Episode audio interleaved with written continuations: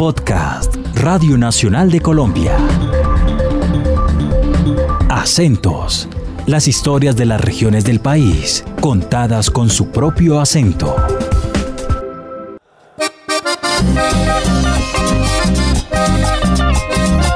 Majestuoso volcán Galera se levanta a la altura de 4.276 metros sobre el nivel del mar.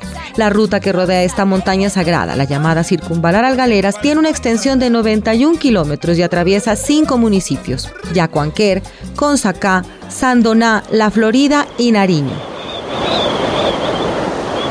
Los invito a que juntos hagamos este recorrido, el cual lo podemos hacer iniciando desde Yacuanquer por la salida al sur o también iniciando por el corregimiento de Genoy al nororiente de la ciudad. Este recorrido volcánico es un podcast de la serie Acentos de Radio Nacional de Colombia.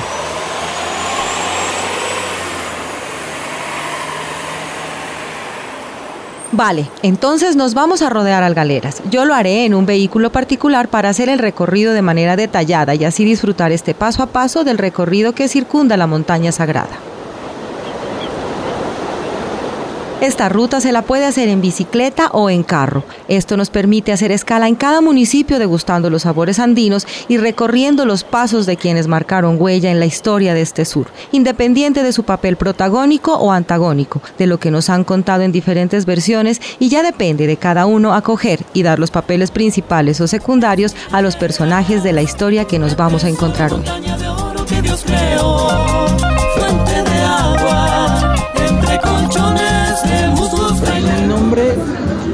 Trata a llamarse Huacanquer, que significa Valle de los Muertos. Esto aquí era antiguamente un cementerio. Después ya pasó a ser la fundación de la primera ciudad de Pasto, pero eh, ya se desplazó a donde hoy, a donde hoy se encuentra, porque antes esta era la capital de Nariño. Yacuanquer tiene mucho que mostrar, somos ricos en biodiversidad, tenemos dos lagunas grandes, eh, tenemos una zona de páramo extenso que es muy, es muy bonito y para promover el turismo es excelente. Hacemos parte del santuario de flora y fauna galeras activamente con la Compañía de Parques Nacionales Naturales de Colombia. Tardamos 15 minutos hasta llegar a esta casa, ubicada en la vereda La Estancia. Guido, comunicador social de Yacuanquer, nos va a contar de qué se trata. Llegamos a la vereda La Estancia. Se supone que mm, en la casa San Basilio fue donde murió el libertador eh, Pedro León Torres, héroe y prócer de aquí del municipio de Yacuanquer, donde, donde se quedó sus últimos días y donde murió. Desde hace muchos años se ha podido venir, se ha podido observar más o menos y sentir un poquito de la historia, impregnarnos de lo que fueron las luchas de la independencia aquí en, el municipio de Aconquer y en los municipios aledaños. Esta casa tiene más de 300 años de existencia. Yo no sé si ustedes creen en fantasmas, pero mejor los dejo con quienes habitan estas paredes y nos cuenten sobre lo que han vivido aquí. Mi nombre es Jesús Javier Argotti. Bueno, pues esta casa, según tengo entendido lo que me han contado mis padres y mis abuelos, eh, fue creada eh, en el tiempo de, de la independencia de lo que fue la batalla de Bomboná. Ese era un refugio de los soldados donde aquí venían a sentarse después, como decir, este era como el campamento médico, donde aquí venían los soldados heridos a parar. Los dos anteriores dueños de, de que los que sean de mi familia, según tengo entendido, eran de las personas que trabajaron para el ejército. Entonces que de ahí fueron quedándose y apropiándose de la casa y entonces así fue pasando ya en descendencias hasta que mi familia la compró hace aproximadamente unos 80 años. Sino que más que todo, pues aquí fue donde lo trajeron a Pedro León eh, para curarle la herida, la, quienes eh, lo cuidaron aquí. Se cuenta que Simón Bolívar vino en tres oportunidades a mirarlo. Eh, pues en las noches A nosotros que ya vivimos acá, no, no, pues uno como que se familiariza, se familiariza con los ruidos, pero sí hay varias personas que han venido de otras partes a quedarse, eh, dicen que no pueden dormir, que sienten que hay ruidos. Eh, nosotros lo que podemos decir es que sí en ocasiones se sienten como ruidos extraños de como cascos de caballo como caminando, como si llegaran aquí al patio y saliera. Pero así que se diga como que mirarlos no. Solamente es, Solamente es el ruido, ajá, como si entraran caballos y dan la vuelta al patio y se van. ¿Y a ustedes no les da miedo? No. Se acostumbraron. ya, ya nos familiarizamos prácticamente con eso. Eh, no, no, no, miedo no.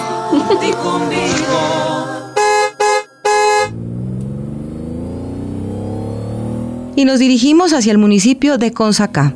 Los paisajes son fascinantes y poco a poco vamos abandonando el frío. Entramos a un territorio más abrigadito y nos guía aquí Javier Díaz del Castillo. Él nos hará un recorrido por la historia y nos trasladaremos a los años de la independencia, cuando Bolívar se enfrentó a los realistas aquí, en el sur, justo en este lugar donde nos esperan 30 minutos de recorrido. Bolívar pretendía ir al sur, para junto con Sucre dar la independencia del Ecuador. Sucre viajó por, por seguramente por barco, Bolívar se vino por tierra con más de 3.000 hombres. Él llegó a Sandoná el 5 de abril, el 6 de abril estuvo en Consacá y el 7 de abril llegó aquí a Bomboná, a la planicie de Bomboná, y ese día por la tarde se dio la batalla de Bomboná. Eh, como ya le he explicado a usted, pues en, todo, en todo el, trayecto, fue una batalla muy sangrienta en que Bolívar, de cuatro batallones que tenía, perdió en cuestión de una hora tres batallones completos, el Bogotá, el Vargas y el Vencedores, y solamente uno sobrevivió casi completo, que fue el batallón Rifles. Se podría decir en realidad que Bolívar no logró su objetivo, que era seguir hacia el sur, fue trancado aquí en Bomona por las fuerzas realistas, que eran 450 soldados realistas y 750, la mayoría, milicianos pastusos. Bomboná es llamado Rincón Histórico de Nariño porque fue aquí donde el 7 de abril de 1822 se libró una de las más sangrientas batallas entre tropas colombianas y españolas durante la marcha del ejército de Simón Bolívar hacia Quito. Y hemos llegado a la piedra de Bolívar. Los vientos del Huayco son frescos y abrigados. Aquí existe una especie de parque donde frases recogidas de lo que fue esta sangrienta batalla aparecen escritas en las gradas que nos conducen hacia la piedra donde se levanta la bandera de Colombia. Durmió esa, el 7 de abril, tuvo que haber dormido aquí en en la casa de Momoná. Él los iba a cambiar a otra casa, ¿sí? menos cómoda que la que tenía. Entonces, en la casa donde vamos a ir fue cuartel general de Bolívar. Javier y sus seis hermanos son los propietarios de esta casa donde Simón Bolívar se hospedó durante nueve días. Aquí recibió los cuidados por parte de quienes la habitaron en ese entonces. Dos pisos forman esta casa de inmensas tapias levantadas por pilares de madera. Su olor a tiempo es demasiado perceptible a cualquier olfato.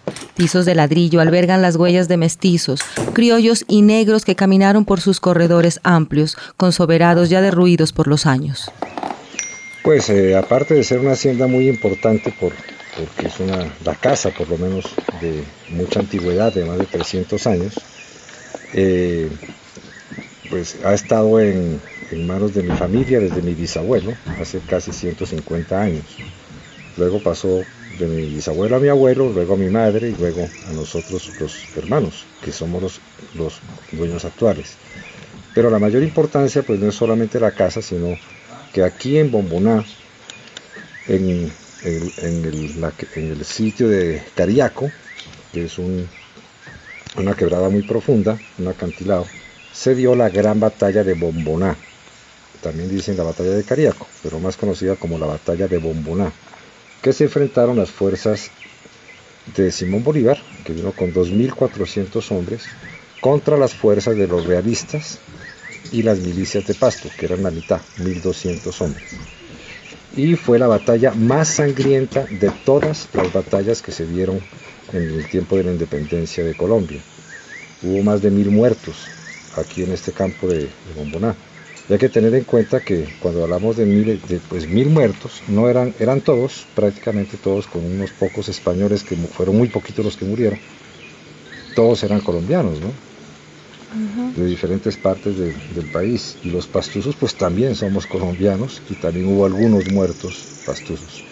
Entonces es un sitio muy importante con un paisaje exuberante y maravilloso, un clima espectacular, más o menos el promedio de temperatura es 24 grados, estamos a una altura de 1600 metros sobre el nivel del mar, con una vista y un clima muy, muy, muy agradable y muy bueno que podría ser una para el turismo algo muy entonces Bolívar fue no se lo no pudo continuar con su con sus planes y tuvo que quedarse en esta casa donde estamos ahora en la casa de la hacienda durante nueve días. Y finalmente tuvo que echar marcha atrás y regresó hasta la población del Trapiche en el departamento del Cauca. Hoy se llama Bolívar. Allá tuvo que regresar Bolívar a esperar refuerzos para volver sobre pasto Ahora sí, nos vamos a endulzar un poco el día. Nos esperan las melcochas y la panela de Sandoná, donde los sombreros se cuelgan, esperando posar las cabezas de los turistas que se enamoran de estos tejidos hechos por mujeres de manos laboriosas. Eh, mi nombre es Cindy Silvana Narváez y trabajo aquí en lo que es de panela. Pues digamos que acá se da mucho la caña, ¿no? Entonces acá se da lo que es las melcochas, lo que es la panela, entonces digamos que esa es la, tradición de acá que se dice que es Sandoná, dulce de la panela, ¿no? Eh, son las melcochas, hay los alfeñiques, hay panelitas, hay panela en cuadro, digamos así. El hay, los ajices con Lalo Maya, con amor pasando nada. Eh, mi nombre es Lilian Rosero, eh, soy la administradora de la Cooperativa Femenina Artesanal de Sandoná. Por el turismo, por la belleza del paisaje, el aroma del café, el dulce de la caña y la artesanía de Palma de Iraca. Es una tierra bendecida por Dios y que el turista se enamora de nuestra tierra por lo que tiene, eh, por, también por la calidad y la amabilidad de su gente. Eh, todo eso hace un atractivo eh, para mostrar y ofrecer nuestros productos a los turistas. Sandoná, que en lengua indígena significa flor de la montaña lejana, es el centro artesanal y panelero de esta ruta dulce de la circunvalar, conocido por las llamativas artesanías elaboradas con la palma de iraca o paja toquilla. Esta actividad es la producción y la comercialización de los productos en palma de iraca que elabora la mujer rural, artesanas del campo, maestras en este oficio y en esta cooperativa estamos asociadas como 46 mujeres rurales, pero aquí en Sandón hay una población como de 2.500 mujeres tejedoras, eh, agrupadas en asociaciones, en talleres independientes, en cooperativa y otros que venden a, a talleres familiares. Y esta, esta producción eh, ha permitido ¿no? mantener una fuente de empleo en el municipio de Sandoná y, y como es un patrimonio cultural, eh, hace que nuestra identidad no se pierda, el trabajo no se pierda. Este oficio es de generación en generación, porque la mamá enseña a las hijas, las hijas a las hijas, y así se ha venido eh, año tras año, más de 100 años tejiendo sombreros aquí en Sandoná y queremos que esta tradición no se pierda, sino que sea como la herencia para los que vienen, para las niñas y los niños que vienen, para que sigamos tejiendo y elaborando sombreros bellísimos que se hace acá en Sandoná. En su plaza principal se encuentra la Basílica de Nuestra Señora del Rosario, construida en piedra, en cuyo interior está el Señor de los Milagros, considerada una de las imágenes de altar más grandes de Latinoamérica. La Basílica Nuestra Señora del Rosario de Sandoná se construyó entre 1946 y 1968. Al frente de la construcción del templo parroquial de Sandoná Estuvieron los maestros José Farinango Checa, de nacionalidad ecuatoriana, y el maestro Filimón Vallejo Montenegro, quien estuvo hasta su terminación. La Basílica Nuestra Señora del Rosario mide 23 metros de frente por 54 metros de fondo y 66 metros de altura en sus torres. fue declarada bien de interés cultural de carácter nacional por parte del Ministerio de Cultura.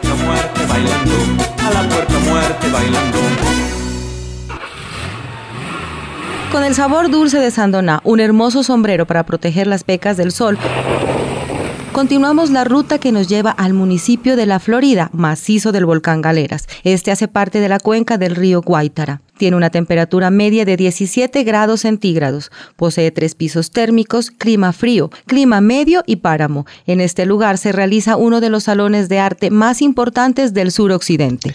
El Salón de Arte Galeras tiene una característica especial y que lo diferencia de las otras muestras artísticas, de los otros circuitos de exhibición del departamento, y es que este eh, año tras año se viene fortaleciendo a través o a partir de una escuela de formación artística, la cual es impulsada también por jóvenes, por el sector público eh, y amigos de las artes de la Florida, en formando a jóvenes, niños, adolescentes en temas de pintura, de escultura, de danza, de teatro, eh, que inicialmente esta escuela de formación eh, se concentra en la cabecera municipal y luego empieza a cubrir las zonas, eh, las veredas, la zona rural del municipio de la Florida. Luego de unas ricas empanadas de queso típicas de esta región, seguimos nuestro recorrido más cerca de Pasto, a nuestra última parada para encontrarnos con los alegres de Genoy, quienes nos esperan en lo que fuera llamado alguna vez la Plaza Roja de Pasto. Ahora sí llegamos al corregimiento de Genoy, uno de los más cercanos a la capital de Nariño, apenas a 12 kilómetros de Pasto, con escenarios para el disfrute de turismo ecológico, histórico, cultural y religioso. En su recorrido apreciamos los diferentes climas que circundan el volcán Galeras.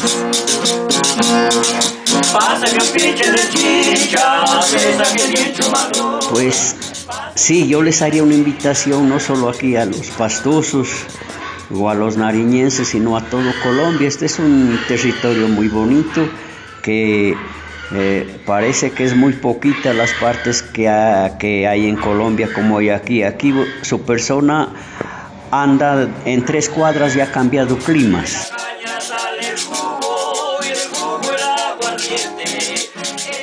Con los alegres de Genoy me despido. Ahora sí me voy a Pasto, a 20 minutos de aquí. Yo los invito para que se den una vuelta por esta circunvalar, vía que rodea a Lurcunina. En su recorrido podrán apreciar bellos paisajes, variados climas y también disfrutar de los deliciosos platos típicos con productos de la tierra abonada con la ceniza del Galeras. Este es un podcast de la serie Acentos, desde Nariño al sur de Colombia, Sandra Erazo Enríquez.